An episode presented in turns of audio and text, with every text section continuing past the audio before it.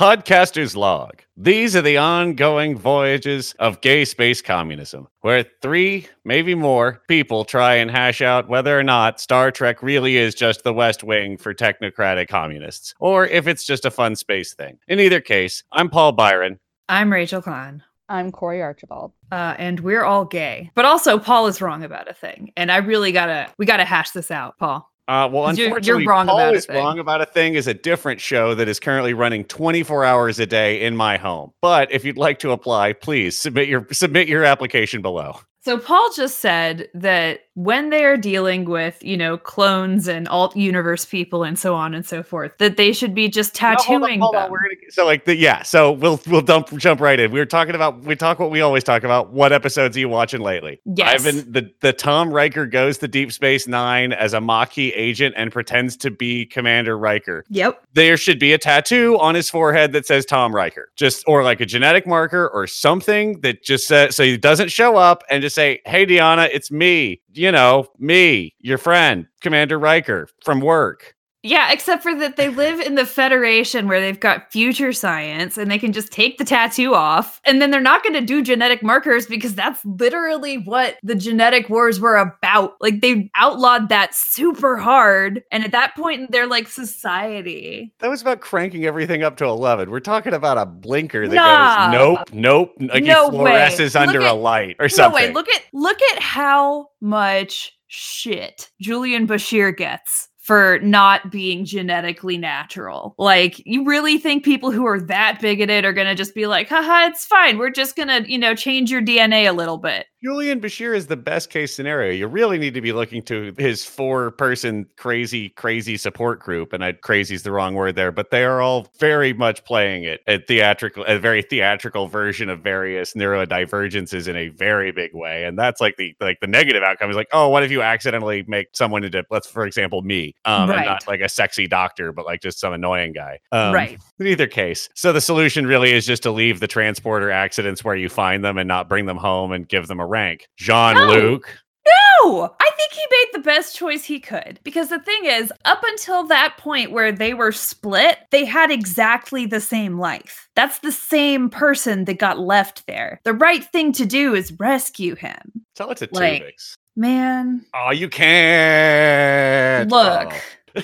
look, we're not here to talk about genociding people or two You genocide individual people. I mean, like, while that it ha- every genocide happens to individuals, but it's not really a, like if I just do one, it doesn't really count. You know, We're not, but like genociding in the sense that you're killing them for their genes. We don't have a word for this exactly, but genocide in the sense of killing people because they are not natural. Ge- it doesn't matter. In a This is post-scarcity society, Listen. there are only two valuable currencies dungarees and gold press latinum. And I deal in dungarees. Fine. I'm sorry, I turned that into a dumb one. joke. What what have y'all been watching?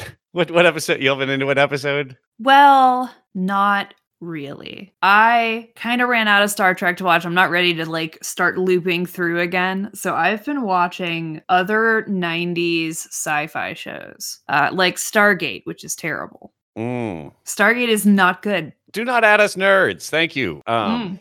I don't like it. It's like, I mean, first of all, it's like real sexist. Like, boy, is it sexist. And also, just like it, the entire thing is this like extremely post 9 11 ooh rah masculine man kind of thing. Like, it's it's real dated in its values and in its content and in its portrayal of the humanities, generally speaking. And coming off the year we just had, you know, which at this specific moment as I'm recording this was 2020, the worst of years. Uh, I- I just I have no space in my heart for that right now, you know, because that is like the the nascent sort of inklings of what got us to here, and I'm just over it. no, what about a, like a police state, but for every dimension? Yeah. we'll send like police scientists at you, not to you. Oh, so you were watching uh, Gay Space Police Planet. No, it's extremely heterosexual. It is. Well, there aren't that many women in it, so I can't see why. Looking just looking at the images here. Um, Well, no, because they occasionally involve other women in superficial capacities to add depth to the men. hell yeah. Is it- Love Is that. it more sexist than the original series? Yes. Wow. Which is a hard pull for 30 years later. Holy shit. I didn't even fucking hesitate. Yeah, you. Yes. I, we, we take you at your word, ma'am. That's uh, yeah. Like literally in like the first episode, the main character is dealing with a woman who is special forces and has a PhD in like the sciences, like hard sciences. Let me guess. She's super emotional. She's what? Written to have emotional turns that move the plot for no reason, or No, actually. Oh, Surprisingly, that- no. They're playing her very tough chick. She drinks beer. She's a bad bitch. She's like that character. But like literally, he's just like negging her. And like I forget even what he said. It was something that was just like super like, you know, go get it, little lady kind of thing, like hitting on oh her Oh, inappropriately. And she just like stops and smirks at him and takes it. And I'm like, no, the fuck she wouldn't. Are you kidding me? She's special forces. She's got a PhD. She would have dressed his ass down. But you know, she doesn't exist to be a person. She exists to be a fucking archetype that somebody wants to have sex with. So okay, but PhD special forces is a pretty sweet archetype to want to have sex with. That does make sense, but I that is not the point of this. You're right. I mean, listen, I too would like the large lady from the new Resident Evil game to step on me, but in this particular context, What the hell's wrong with you people? Just be carried around gently and lovingly in someone's No. arms that is 20 feet tall. Come on. Walk on my back with your giant body. Break Corey, me. rescue us from this. I yeah, I don't even know how to dig out of this hole. Yeah, so I I'm still in my chronological. We're just gonna stay on the shoulders of this giant woman and uh, just hop on. I I'm still in my my chronological viewing, and uh, unfortunately, I I had to take a few weeks off because I was in the hospital, um, and still recuperating. So I I just recently actually started watching it, and I'm struggling a little bit to get into it because it's such a different vibe from TOS, and I know that I've kind of complained about TOS even as a, a product of its time. It's still you know it endears itself to you. It works its way into your heart in its, It's own the way. it's trying component, a lot It's of it. it's trying. Yeah, it is. It And is. the theatrical sets do so much to like really like, oh, look at him go. I know, but like the the whole like dynamic of the animated series is so different because it's like it's trying to be comedy, but it's not succeeding. And the animation style just keeps making me think of Scooby Doo, which is not helping. So I'm I'm trying to get into it, but you know, I think probably it's going to take me a couple passes before I start to appreciate it. okay, but hear me out on this. Just Uhura turning around and saying jinkies. My earpiece. I can't find my earpiece. See, now it's funny again. That's good. Just Yeah, always there you go. pretend whatever Uhura is doing, it's actually Velma. There you go. Same skirt, just different. Wait, color as- Is that as- white feminist? That's probably white feminist. Let's not do that. Yeah. Let's let Uhura have her space. Anyway, how far into it are you at this point? Like, I'm literally just like maybe five episodes into the first season. So I'm just starting it because like I was really like disconnected yeah, from yeah. everything for a while there. So Entirely related to that, we're real glad to have you back. Glad you're feeling Thank a bit you. better. We missed you. We were worried. I missed you guys too. And as I always say, and all these times that I keep ending up in the hospital, like I really, really wish I had a Trek doctor because good Lord, this has not been fun. Yeah. Yeah, they're not as handsome as Bashir or as helpful as the doctor. No, they are not. Almost across the board. And none of them have the warmth of Crusher. They are all as vaguely racist and prejudiced as Bones. So that's weird. Yes, that's true. you know, well, and you know, I, I think um, when we think about like the Doctor or like the Star Trek Doctors generally, right? Like the whole ethos there is like so much more about like this holistic treatment of the patient as a person. You know? Oh yeah, no. th- There's numerous scenes where Doctor Crusher lectures people about like, oh well, that that was back in the 20th century when we didn't understand, truly understand what pain meant. And like, okay, you probably wouldn't have to tell him this, right? Like, like our, our like Right. headaches being a, an indicator of some larger malady. Which I mean, yeah, no. Here's to a holistic approach to health, but it was always fun to have them like trot that out. Like, well, nowadays we're much better at this than when we used to, when the viewer Right. wink, wink lives. Yeah, of course. I don't really mind it though, you know, because like they're speaking to an audience. No, I mean it's Yeah. a fucking TV show. I'm here. I, Well, I- I can- like, oh, we better say out loud what we're doing, despite this being like a very routine job that we've set uh, as established by all of the rest of the way we're treating it. I'll say out loud every part. Well, yeah, but also, I mean, especially in the 90s, there was definitely a lot less faith in the viewer, I think. People really did not trust the audience to pick up on subtleties like they do now, you know? Well, and this is in part due to just the way television works, right? Like if you miss fucking Star Trek this week, you're not going to see it again for like a month and a half, two months. Right. So I got to get it. You have to get it. You have to Right. understand what happened because there is no, there will be no recap. There will be no, Yeah. yeah. Well, I mean, it, uh, just in terms of the way TV is written, right? Like, Yeah. But- Yeah. Well, and like with Buffy and stuff like that, every single episode had a previously so that like they could at least like smash you with a couple of relevant pieces of information. Discovery did a really good job of picking up on doing on how to deal with that well. I thought. Mhm. in terms of like, oh, previously on, great, yeah, yeah, a bunch of shit happened, but here are like the five scenes that will bring these people back to the. Remember them? If not, th- these are them. They're back. We put the line where they basically say who they are, where they're from, and what their deal is into the previously on for you in case you forgot.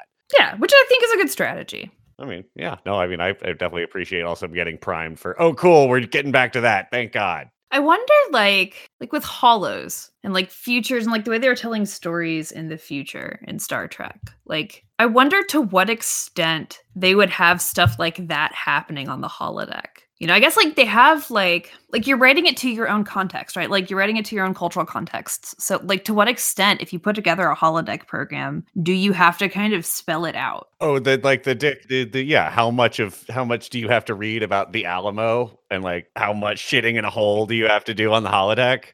Is there like some like loading screen or something that like walks you through the history of the Alamo like they just cut from the show because it's boring like I think that, you know, we have to remember that in a lot of cases, the Hollow Holosuite programs are designed by the people who are experiencing them. Um, and so, like, the content is something that they're already familiar with because they helped create it. Or, you know, there's cases where, you know, like they people go to Quark's and Well, but they You know, order they- it they- because they want it. Yeah, they know what they're asking. right. so They're asking for Exactly, exactly. And so if you if you created a Holosuite program and then you bring someone new into it, you're there to kind of guide them, or they can always go in and start the program over from the beginning and yeah you know experience it themselves. So Oh, I'm sorry. Cross user save saves are not supported by the holodeck. I am super sorry. well and that makes sense for like entertainment but i'm talking about like other kinds of media too like for the news right like how are they communicating the news Oh well, Picard gives us that the news is just on TV because that fucking it. sh- God damn it! Because everything has to be is just that has to be the metaphor for it because it otherwise it can't really explain itself. You can't really do that weird interview scene where she asks him about you know all the dumb shit that happened that because of him. yeah Like I mean, and this is like twenty two hundred, but like, and there are reporters and Sisko's kid, Jake Sisko, Cirroc Lofton, down, down, down, down, down, down, down, down, and he's an author, I apparently. So they have some news reading material distribution mechanism, but since there's no money or publishing, he writes for some publication of some kind. yeah but also there is publishing houses in real life that like charge and pay money too. Voyager gets it. It's very sort of fuzzy economies. You know they were kind of making it up as they went along i can't What do you what do you mean it's hard to cobble together a coherent philosophy out of three dozen writing teams over almost 60 years of television? yeah what well, and we are very smart for trying, and you, the listener, are very smart for coming with us. yes we're all so smart This is a good use of our time. we're so good at talking about stuff So what are we talking? We're talking. We're talking about symbols and meaning and yes language, and we're going to use a pretty easy onboarding mechanism here because it's the universal translator. Yep. Well, and I think, you know, I was kind of trying to softly push us in that direction with uh, talking about how they get the news out, right? Because, like, if you're broadcasting the news, right, that's like a mass audience. And when people take like broadcast journalism classes, one of the things they really hammer over and over and over again is you have to know who you're talking to and you have to know your audience. And so I'm like, okay, so like the universal translator can cover a lot of it, but like, does it just become unintelligible after a certain point? Like, I don't know. Well, it, it covers the verbal component, but not the cultural context and not the physical body language, intonation, and what those things mean within the different cultural contexts. There is, you're right, there's like a lot of information that Yes. we use to Yes. glean meaning that the universal translator doesn't help with. And that's that's actually an issue that Trek never really wrestles with. Well, I can't say never. Yes. Darmok and Jalad at Tanagra. Shaka, Yeah. the walls fell. the quintessential, of course. I mean, but like, but like it really is one of the, they don't deal with it a lot, and this is definitely that's definitely one of the few ones where they really dig into it, which is like, oh hey, well that's all poetry and history. Yes. Oh, you don't know the history of, by the way. So like he's just speaking in weird, vague, me- weird metaphors. Figure It's it out. great. That is Yeah. the most of like of all the semiotic episodes. That is clearly the most intentionally semiotic one, and I love it. And we're gonna get to all of it. Because it's like no no the translator works perfectly you're not you just no it just doesn't work it doesn't do what it needs to do because they've also done ones where it's like okay you can't speak you can't communicate because you don't speak common language Mhm. anymore. but this one's very specifically oh no they're just fucking i mean they yeah yeah it's all fucking um cockney rhyming slang. They completely interact with language differently. Like just a Right. fundamentally different interaction with how language like works representationally in their psyche. Oh man does does cockney rhyming slang translate into ferengi thieves cant? I hope so. like kind of that kind of like for sort of double double translation crossover right? It's like, Right, oh we have to give you what this is. It's not like in regular english it is a fucking weird oblique thing so i gotta give it to you in your weird oblique language. Right, right. I don't know. I hope so. i mean i don't think it's ever ever come up nor will it but it's yeah that's kind of what like, the weird right? space to play in that this gives us Yes. So first, I mean, the big question we have here is like what would a true universal translator need to be able to do? But first, I think we should talk about what the universal translator in Star Trek does that we know it does and like how it was made in the Star Trek universe.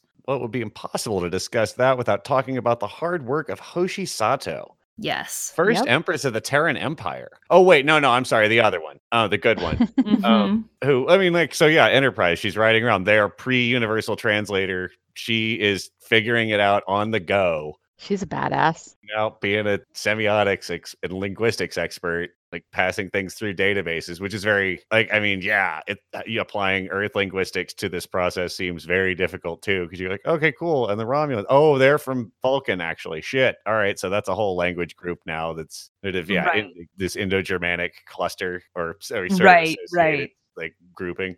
Yeah, but I mean that's I think I think we could for the most part apply principles of language to representational languages. You know, like in as much as those are the mechanism of communication, I think we could reasonably apply especially if we like have the people to talk to about it. You know what I mean? If we can have them contextualize it uh, and explain to us how their language works, which I assume they can do. That well, that's kind of a, this is all yeah post contact, and so you've got Yeah, exactly, You've got everybody who's given all of that sort of pre Federation knowledge to them. They're like, Yes. Well, and like really, like what the Federation is doing is networking. Like that's what Starfleet is about, is networking more than anything else. So like it seems reasonable to me that like you could get enough data points between like the species that are working together to create this database and like this program with a reasonable amount of efficacy to at least like chart like a region, you know, or to like expand and find like sort of what are the universalities of representational language if you abstract it enough, you know, and like run enough analyses of variance or whatever. But I don't know how anybody could do that without really just AI.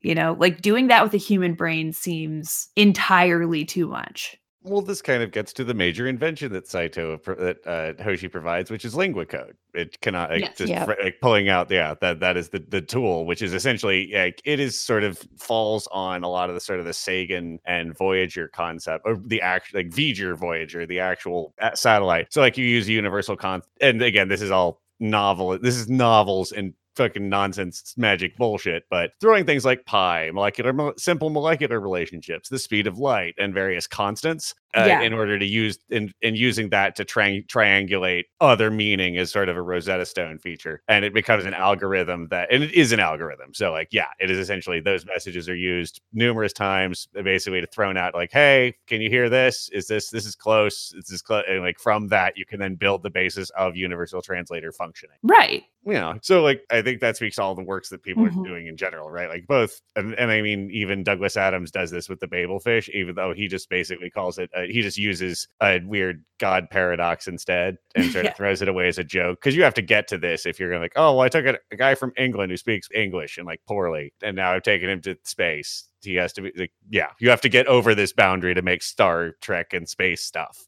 Yeah, right. Which I think I think that's a cool way to start. I mean, like it seems like a cool and feasible way to start, though, right? Like, oh, hey, what is this? Oh, we know that hydrogen just do- this is hydrogen every time. Yeah. It's always hydrogen. Well, and I think actually that's there's a lot of debate about this once you start getting into sufficiently theoretical math. And I am not like enough of a mathematician to speak on this eloquently. And if I'm paraphrasing these things incorrectly, like I'm sorry, it's not my field. But for this one um, specifically, do at us, nerds. That that yes, I do actually want to know this one. If you have more information about this, tell me. Tell me. Add us at Gay Spacecast uh, and let me know because I'm sincerely curious. But as I understand it from my limited perspective, at the higher levels of theoretical mathematics, there's sort of a debate about whether math is a language or a truth, and like whether it is actually like a direct sort of reality itself or whether it is yet another way we are contextualizing our phenomenal experience of reality with language. Uh, and I mean, I've heard really compelling arguments on both sides of it. It's a really cool like area of debate. I think it's probably a language, but I just err on the side of humans are lying to ourselves like whenever I'm in doubt. I mean, just on a basic rule of any descriptor or thing you use to communicate a thing is not the thing. Right. Well, I think there's Right. two episodes of Trek from two different series that kind of support your theory of mathematics as a language. And it's, one is the uh, the episode Yeah. from Next Generation with the Bynars, um, who speak in in binary, and then there's that episode in Voyager, and I can't remember the name of the alien, but they're in the void and they meet this species that's native to the void, and they don't have a language, so they don't communicate. They're completely mute, but the doctor teaches them to communicate by music, Right. which is mathematically driven. Yeah, you know, I didn't think about music as mathematically German, but yeah, I guess so. No, driven. Driven. Driven. Oh, Some music is mathematically case, German. I know. I'm like sitting here, like, what? Anyway, no, I mean, I think that's true, right? Music is like very much about division and like just comparative relationships, right? Because like it's oscillations of sound, and at certain levels, they sound the same and they resonate with each other or whatever. Like, actually, music science is super, super cool. I think that is probably the coolest language. And I, in particular, this is just a random thing that I can flex because it's interesting. I'm synesthetic. Uh, and mine specifically is music to like semantic content. So, like, different like time signatures will be different places and stuff like that. So, when I saw that episode, there was this like small part of me that felt so seen. I was like, yes, you understand me now. I don't know if that like reconciles it with the universal translator though. You know, because like presumably if they were using it with sort of a base mathematic formula, right? That like the AI was iterating on, it seems like it would be able to decode like binary or like I think yeah, no, I think eventually it could. I mean, Yeah. there and and even in that next generation episode, although they they communicate with one another in binary, they they use language when they're at least we hear language when they're communicating with like Riker. Yeah, yeah. It seems to me that like it would be able to translate it. I don't know. Anyway, I mean, I mean, I think it does. like is all- Paul said. It, it is TV stuff. So, but like, It's yeah, TV no, this stuff. ability to sort of like, well, I mean, that does raise a cool question. What happens if you put music into the universal translator? Does it know not to fuck with it or bother and just like, yeah, yeah, it's, it's Klingon opera, just play it? Yeah. Oh man. Imagine like if you were translating lyrics through like Google Translate and then it was just in real time singing this terrible translation at you. I would love this actually. It would be really awful. If you've ever listened to opera in English, it is bad. I think it sucks. Like, I think it is in part because of the way that romantic languages have very uh, sort of replicable, uniform rhyming structures. Right. But also, it may just be hearing the words doesn't make it any better. yeah, it's like watching anime where you really kind of have to watch it with the subtitles because otherwise how bad the dialogue is will stick.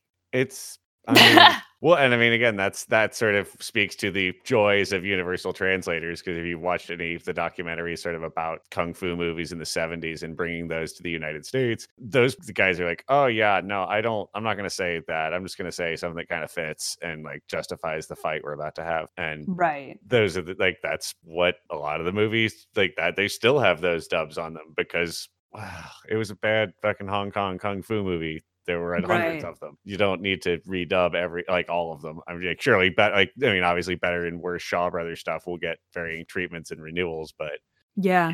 like, so we've gotten over sort of the technical aspect of how that works and like like just played with that in that space. But we've also got there are other sort of ways that this gets borne out. I like. I mean, Mhm. Actually, we'll talk one one last one, which is the Breen, which is the where Star Trek gets to do the one time they get the like get to do like the R two D two and Chewbacca joke from Star Wars, where like oh a character says something and you can't understand it, but everyone else can and responds, and that's how you learn what they in fact said, which is not com- like again the universal translator gets us all the way around that, but the Breen, who are definitely also like a Star Trek, a Star Wars rather inspired kind of build, I feel like, and really don't pan out as a villain. But yeah, they they get that they get a little beepy voice, Right. little little frizzly, uh, staticky guy there, Mm-hmm. which Little Charlie Brown action. yeah.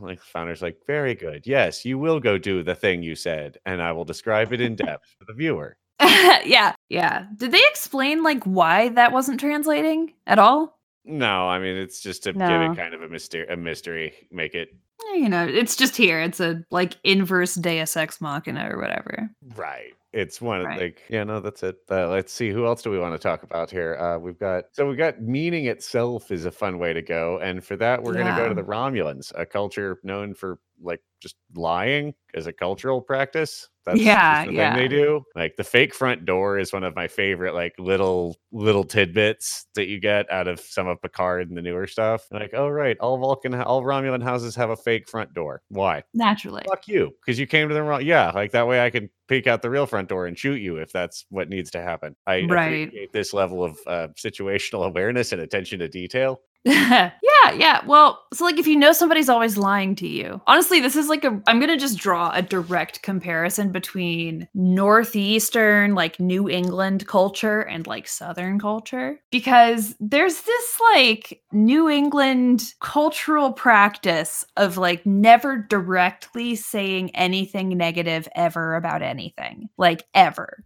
So what they do instead is they just say these like really pregnant neutral statements which you are then to understand are meant to be scathing. The stand-up comedy equivalent is, oh well, you look like you were having fun up there. Yeah, yeah, exactly. So it's like to what extent like is it if you're inverting it does it even really like have you actually inverted it? You know what I mean? In as much as the language functions in that context to communicate the same exact thought as a direct criticism, but you have to have cultural contexts to understand that. Like is it not just ultimately criticizing them? I mean, I think that speaks. Yeah, I mean that speaks to the space they live in, right? Like, because the Romulans Yeah. don't always lie. You just, just they will never make it clear what the truth is until it is happening, more or less, right? Which is Yeah. a lot. Which is yeah, and that leave keeping you on your toes is well, obviously more dangerous because oh well, they always lie. Uh, that is too Mhm. predictable and easy. So Right. and like oh yeah, that grandma, that Southern grandma spite. Ooh, oh it burns. Yeah, yeah. Burns hard. But people do that all the time. You know, like once you learn somebody's pattern of lying, right? Because and I, I think perhaps this is not true for Romulans because they're a different species and come from a fundamentally different biological background. I don't know. But to me, it seems like assuming they work about the same as we do, We you can, only the human do. TV show that they probably serve as a metaphor for a kind of person that Gene doesn't like. Sure, right? But, like you don't like you can only be so unpredictable. You know what I mean? Like there are limits to our imaginations based on what's available to us. Like we can't imagine things we can't even begin to conceive, right? Well, True. golly. It's like the whole sort of like Spinozan, like God is unknowable. You know, if there is such a thing as God, it would be so far beyond the realm of our comprehension that we could never even begin to conceive of it, let alone articulate it. Like that sort of thing. Yeah, I mean, this is why you're not supposed to draw them in a lot of play because, like, oh right, yeah, that's a good call because now you're just ascribing limitations to a thing I have said is infinite and beyond your comprehension. That you should just be like, yeah, that that thing, that's that. Right. Eh. It's kind of like nod your head at it at the tetragrammaton and it's kind of you know the thing. Mhm. Well, and so also like assuming that Romulans are relatively social creatures, like they would be developing shared languages regardless, right? Yeah, it's a star empire. yeah, that's what I'm They- saying. You can't have an yeah, empire if you're not a social species. That doesn't work. Yeah, ex- clearly. You can be culturally dickheads like the Klingons, but at the end of the day, they love and care for each other. Like they're still, you know, they're social and they're fundamental processes. Well, sure, and it's just that that society is extremely Mhm. distrusting, and all of its linguistics are and like sort of communications have to be read in that context. Yeah. Except for the Zat Vash, their weird little sect whose job it is to tell everyone the truth all the time, which is in itself a very like a very like, hey, you should be doing this, everyone, kind of Star Trek poke from the modern versions. But I do, Right. it is a yeah, a wonderful addition to apparently the Vulcan trial by oral defense of your PhD thesis and they sort of posit it as posing a necessary counterbalance to the entire Romulan ethos. Because it is also logical to not necessarily be super clear in your communications if you have a more antagonistic relationship with the world, sort of cu- eh, both internally and culturally. Well, and you know, we see this a lot like in our own culture also. Like the way people What? treat politics. Like politics, especially in the United States, our political structures are so cynical, like amazingly cynical institutions. I don't think that's limited to the United States. Well, yeah, but I mean, I don't, you know, I don't know other politics well enough. I know a little bit about the UK. I know a little bit about like China. I know a little bit about Canada, but like I none of them are like mine. I don't know them like I know here, you know. Yeah, yeah. I assume it's pretty like universal though, because I tend to assume people are like just the same regardless of where they are. You know, for the most part, we just sort of are the same. But yeah, like I think tying that back in with the Romulans, right? Like truth itself is so subjective, and everybody's always claiming to be the one telling the truth. And even in that episode with Michael and her mom in Discovery, you know, where like her mom is speaking all these hard truths to her, there were a couple of different things she said where I was like, that's really subjective. Like, you can't actually know that. Like, you might suspect that. You could say, based on my knowledge of you as a person, I think this, but like, you didn't even raise her. Like, it's just uh, like she didn't have the right context for it, you know? And I feel like there is no such thing as like true truth. There's always within the realm of our understanding of language going to be a subject and an object and like an other. And all of those have to exist for language to exist. I want to uh, step in and clarify that I'm actually very wrong. Uh, we've been we've been doing this wrong. The Zat Vash are the weird anti-synthetic uh, or anti-android community that is uh, underpinning the other group, Qowat Milat. So yeah, like I just like the idea of truth itself is so dubious, right? And uh, y'all aren't going to hear this because Ren is a hero who's going to cut it out, and we're going to redub it. But we actually just had a whole conversation about sincerely believing we were talking about one thing, and we were actually calling it by a different name, and then we realized we have to go back and edit it in, which is a perfect microcosm, actually, of what I'm talking about. Because you can say something you completely believe to be true and just be mistaken. Yeah. And so I, I think there's like even in claiming to be like sort of truth tellers like that, I think they're being kind of disingenuous, which fits, right? Like if you're a culture of liars, cheats, and thieves, and you know you're all shady as hell, it makes sense that even the people who you know try to tell the truth are doing it in dubious ways. Well, I mean, to be fair to it, it is not by its own account truth. It is candor. Yes, and So- candor is good. which is i mean is different than truth right it is not that you have to tell the truth it is after you don't actively try and misrepresent anything which is i mean right. i think the nature of like to the extent you could make a lie detector work the only thing it would truly measure is whether you think you are stating something that is not true it can't actually determine the truth because right. that is a different sort of factual question we have to go outside of that for And at the end of the day, what it really measures is whether you're nervous. Well, that be, yeah, no, we're and we're going with, and let's say there would be one that worked, right? Like if it were a pinpoint EEG or other kind of brain scan that, in fact, measured the centers of the brain we we know are associated with invention, essentially. yes, Um, absolutely. But again, we would have to be able to say for certain that we could do this, which seems unlikely. Well, and so I, I kind of, you know, to wrap it back around to like what were talking about here, like, and how we communicate like with media here, like in the real world, you know, and how we can like even apply this conversation to ourselves and to the world around us. Like, I, I think more than anything else, we need to start thinking about language as belonging to the other person. Like when we are trying to communicate something to somebody, we can't force that into them. We can only sort of talk around it until they say something back to us that sounds correct to us too. Like it's a negotiation every single time we're talking to somebody about literally anything. Sometimes it's easier, right? Sometimes it's like, oh, it's sunny outside. We can both just look and say, yes, the sun is out. And that negotiation is over immediately. But sometimes it's a lot more complicated. You know, it's like, is abortion killing somebody? And if it is, what do we do about that? Right. And if it isn't, what do we do about that? And when we talk about abortion, are we talking about an unborn fetus? Are we talking about cells? Are we talking about, you know, the person who has this entity inside of themselves, right? Whose body is on the line? Like these contexts are everything. And when we start talking about like translating or like communicating with people, it becomes this massively more complicated thing that requires, I would think, like really ultimately a direct like context. Like you have to be talking one on one with somebody who can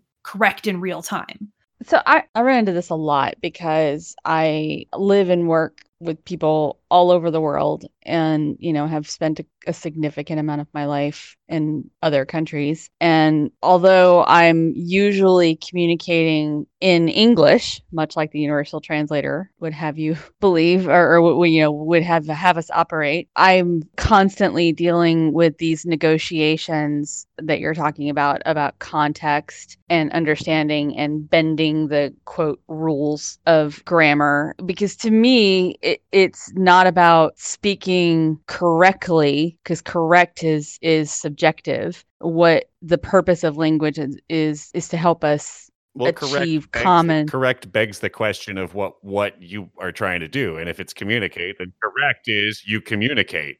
Exactly. Right, Exactly. right. And so I deal with this a lot because there's other English speaking expats that I'm I'm around that get really like annoyed and frustrated when a person who's speaking English as their second or third or fourth or fifth language um you know uses what they consider to be incorrect grammar and that has just never bothered me because Right. what matters to me is that we achieve common understanding and I find that when I'm communicating with people who you know, where English is not their primary language, like I often adapt my own way of of constructing sentences and explaining things to try and meet them where they're at.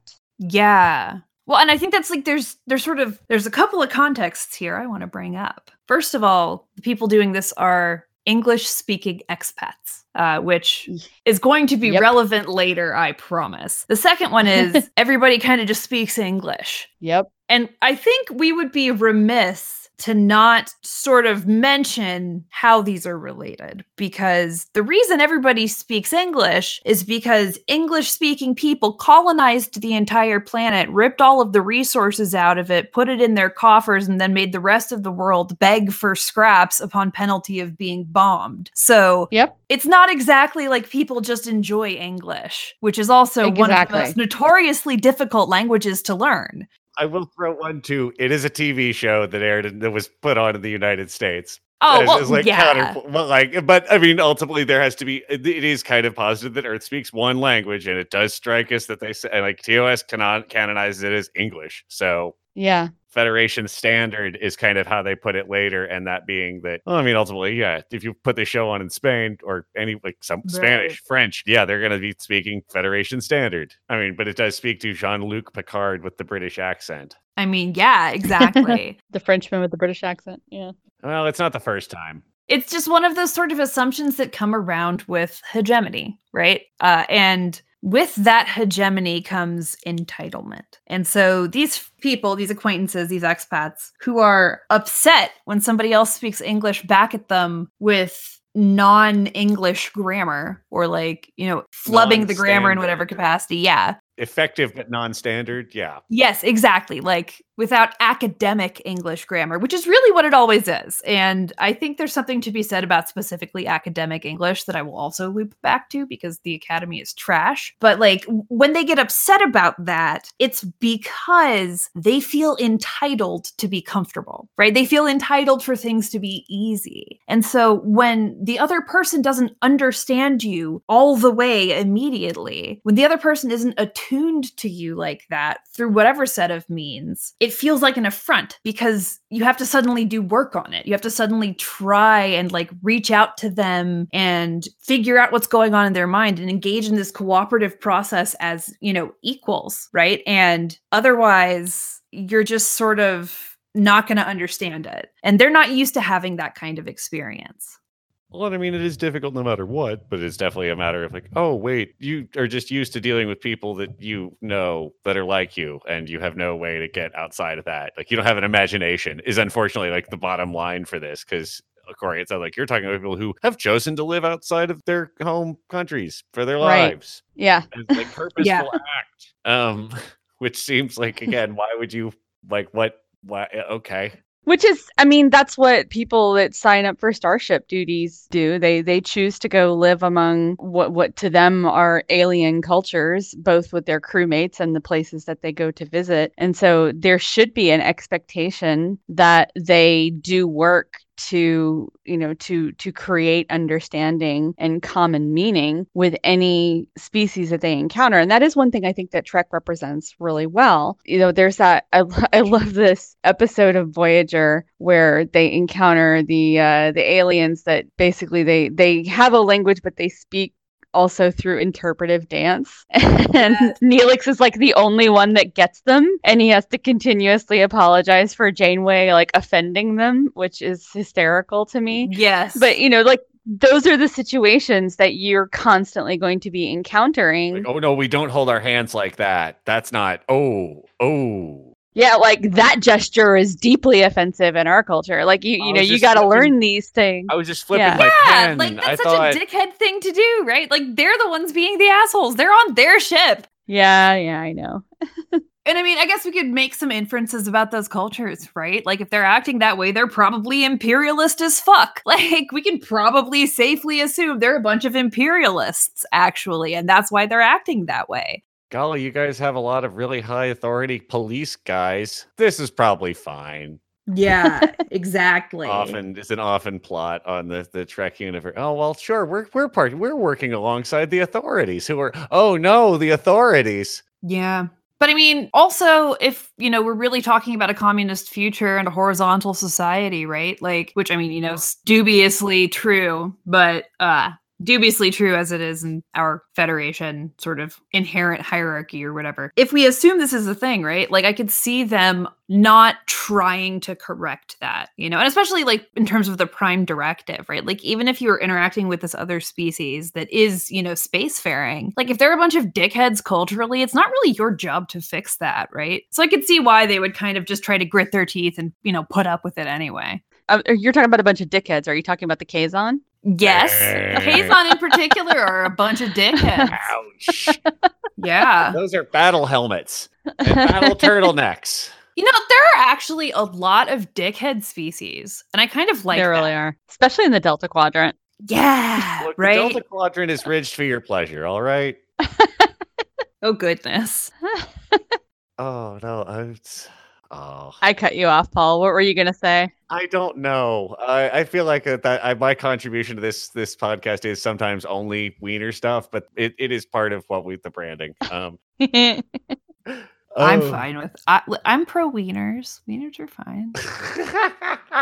They're fine. That's that, that- I mean again no well, okay so prime yeah Now, eh, a prime directive doesn't really sp- like speaks to just leaving them entirely alone right you don't even interact you just credit you have grin and bear it because it's like well that's not I can't like what are you gonna sh- if you show up and this is pretty clear you show up with a warp drive you're their gods now Yep. And this has happened a number of times. Like Yep. it happened to Picard and he got shot with a damn arrow about it, which again, like that's all very weird. And the way they handled it was as good as they could do because it's too late. The contamination already occurred. But Well, also the fact that it didn't kill him, yeah. like well, we know true believers are going to keep believing. So uh, the Well, fact that he lived back enough. up to the right? sky. Yeah, where they presumably healed him because they're gods. Like uh, it's Right? Yeah. you can't talk somebody out of it once they believe it. That's sort of the problem. And we, you know, obviously see this with, you know, QAnon people right now. And this, the year of our Lord Jesus, Quentin Christ, 2021. like people who have really bought into something are just going to double down no matter what happens. Like everything is proof that they were right. Because that's the way self delusion works, you know? So how's posting culture in the Federation, y'all think? Oh no. Like not on the corp like on the Federation networks is absolutely no. There is fucking super smart policing of all na- bad speech and like I think a hologram shows up like it seems like you're feeling a little down, buddy. Do you want to talk about it? Um What's sex worker Twitter like with the holodecks? See now Because, like, really, when we talk about any kind of posting culture, we're talking about porn. Everything is always porn. Like all all forms of media, we have to talk about the porn because they drive what actually gets sold. well, it turns out when you make people wear shirts, titties are a commodity and I can buy and sell futures. I guess better than water, which is I where we are. Right? Like at least somebody that I like think should maybe be in charge of shit controls the flow of titties. How would that work? Right. though? Like, are you gonna program like a version of yourself that people can have sex with? And if so, like, why am I, the programmer, not getting the money for this? Or like, I mean, Yeah. that you're working as a programmer that is not a sex worker's job. That is a painter in a weird way. Just Yeah. to change, it changes the job in that regard. Like, surely there's still a market for a handy in the out, great outdoors, right? right? That's what I'm saying.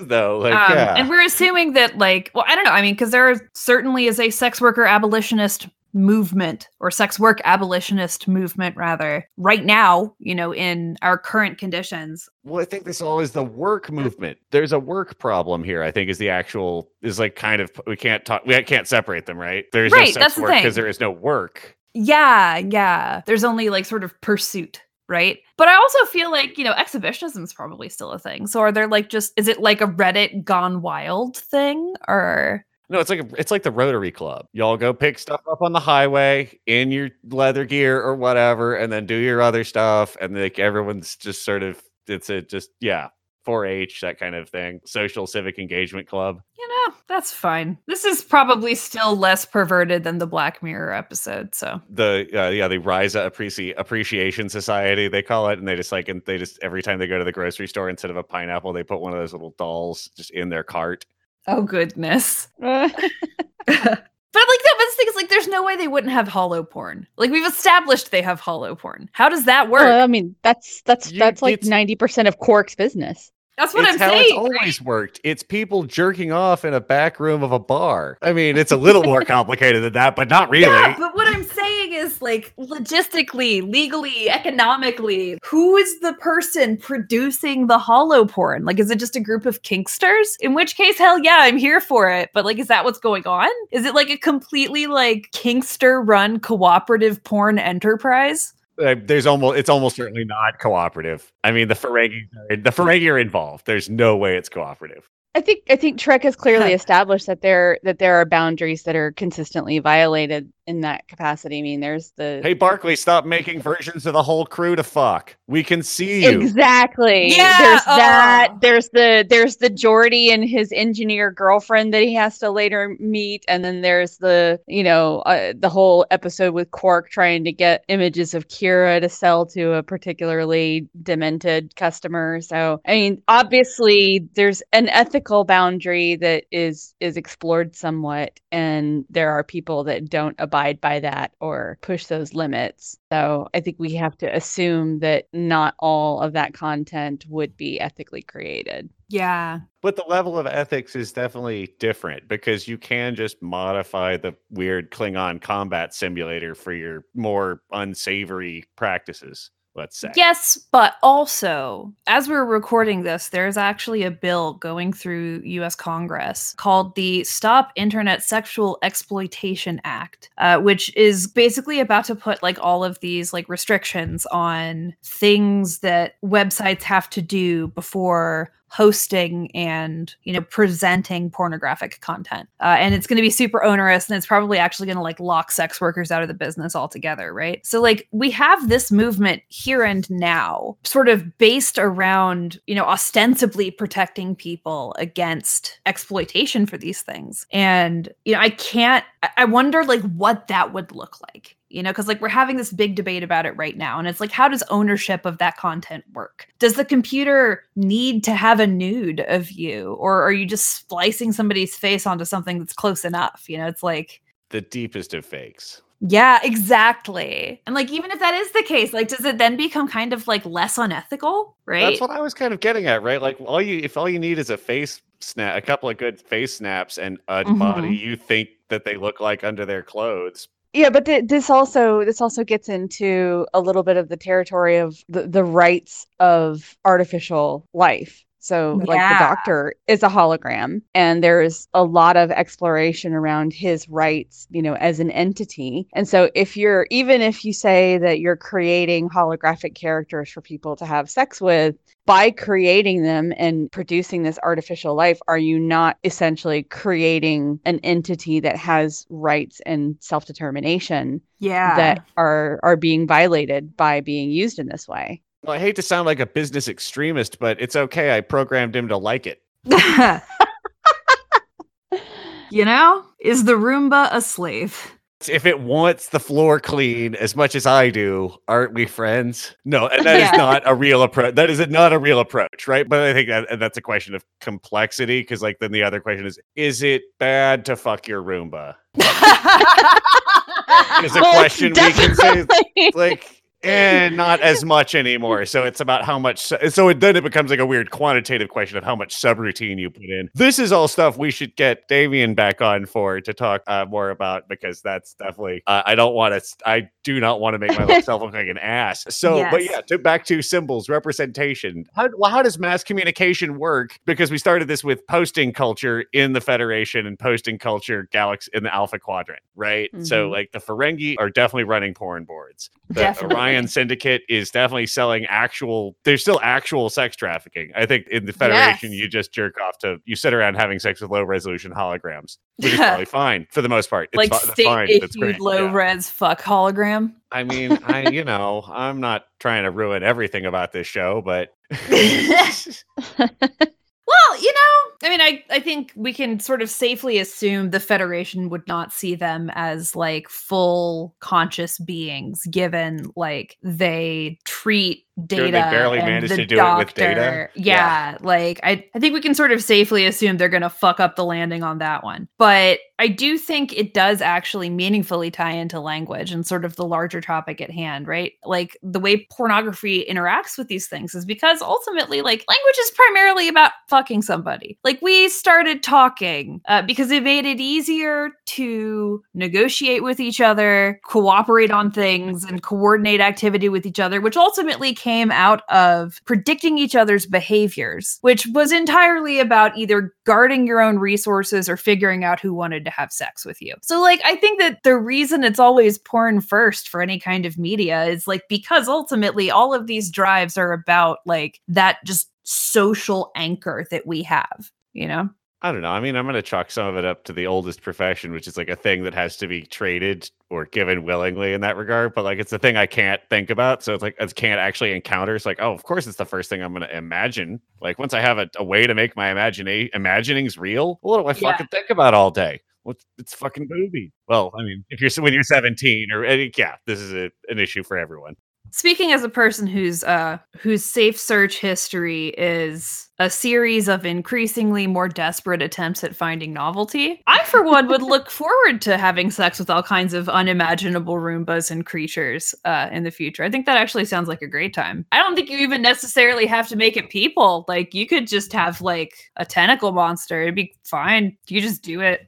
Freshman year at the academy, picture this: you, there is a, a hazing ritual where it's basically escalating levels of this weird sexual alien novelty. Like, oh, Yeah. have you ever done it with a Bajoran? Yeah, no, it's just ridgier. But okay, let's try it. Let's go. Let's go again. Roll the dice. Roll again. And, like, Right, suddenly yeah. you're like tribbles, and you're like, well, fucking a, I wanted the frat, don't I? Um,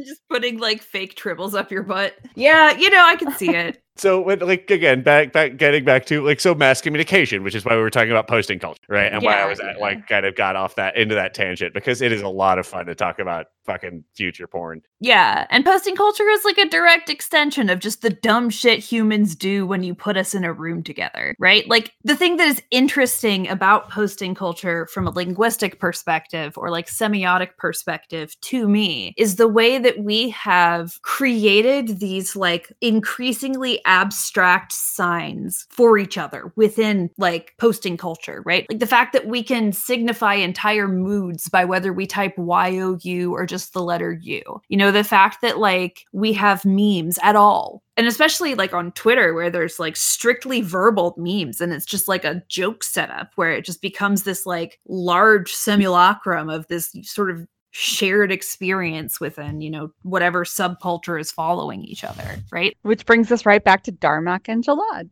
yes. Like I, I think it would all sort of be the same as it is now right? It would be like an extension of that social element. Movie theater on the moon dogecoin next door. Oh no! and you know i don't think we're going to find a better way to end the episode than that honestly because that really does sum it up right? Like we are all doing this all of the time. Language itself is kind of just a big silly game we're playing together. I think um the reason there are so many examples of linguistic mishaps in the star trek universe is definitely because like there's just sort of an inherent absurdity to trying to communicate anything to anybody. Like trying to get a point across and into somebody else's head is just a comedy of errors every time it's why the borg is the true option Ev- it's fine we all have together thoughts Right, right. And everything else is farce. And I for one enjoy the yeah, I enjoy the game. I love language. I love talking. You know, I love weird grammatical subcultures. And also, I love talking with y'all in particular. Paul Yeah. And memes. We all love memes. Yeah. I wonder if by the time people are listening to this AMC will have survived or not.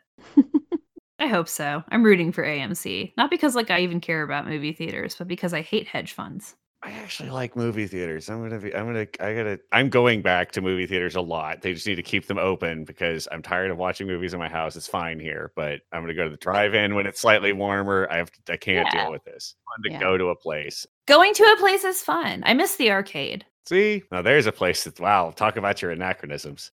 No, are you kidding me? There's like a bomb ass arcade on I 20, like over at Stonecrest Mall. It's fucking tight. They've got bowling alleys and they've got ping pong tables and they've got every single game ever. You guys should see some of the arcades that show up in some of the countries that I've been to overseas, like in the Middle East. Like some of the arcades that I see, like the games that they have are just, they literally look like things taken straight out of Star Trek. I've never seen games this complicated. Like you got to climb into a rocket ship and then there's like a giant Yep. screen that half surrounds you and Yep. It's Well, I it's mean, it's it's it's Mecha They're so out cool. there. Mecha Yeah. Pilot is a thing that would be. You can actually recreate what that situation would be exactly like for everything but the outside. I mean, yeah. Yep. Well, what you got? A bunch of buttons and shit. Cool. That's what we're gonna give you. So this one tilts you it's back and forth. This one makes you run. You get get on board. Super into it. Anyway, All right. So um, more in the Federation mecha that never were. we can still do it. Do what? Just like it, you know? Like we can we can teach people how to talk to each other. I believe. Oh yeah. I I don't think so, but we'll keep making the podcast just in case. We'll keep trying. Anyway, if you would like to help facilitate us trying, might I suggest giving us money? We are on the Not Safe for Wonks or Not Safe Media Network, which is a cooperative of just content creators who are all leftists, and most of us are gay. And we do a lot of really cool shows, including but not limited to Not Safe for Walks, which is a podcast and also a live stream on Monday, Wednesday, and Friday. We also have the Hot Girl Agenda, which is about sex work and organizing and movies and whatever Rara feels like talking about on that day. And she is very awesome, very cool, and very funny. Uh, we have Post Tech Radio, which is a very close spiritual sibling to Gay Space Communism, hosted by Ada Powers. That is a Friday live stream where she talks to people who are working in tech right now and the ways they can use that technology to build a better, gayer, more communist future for us all. And if you want to give all of that money, you can go to patreon.com slash not safe. And you can follow us on Twitter at Gay Spacecast. With that, I'm gay. I'm space. And I'm communism. yeah. And you listen to Gay Spacecast.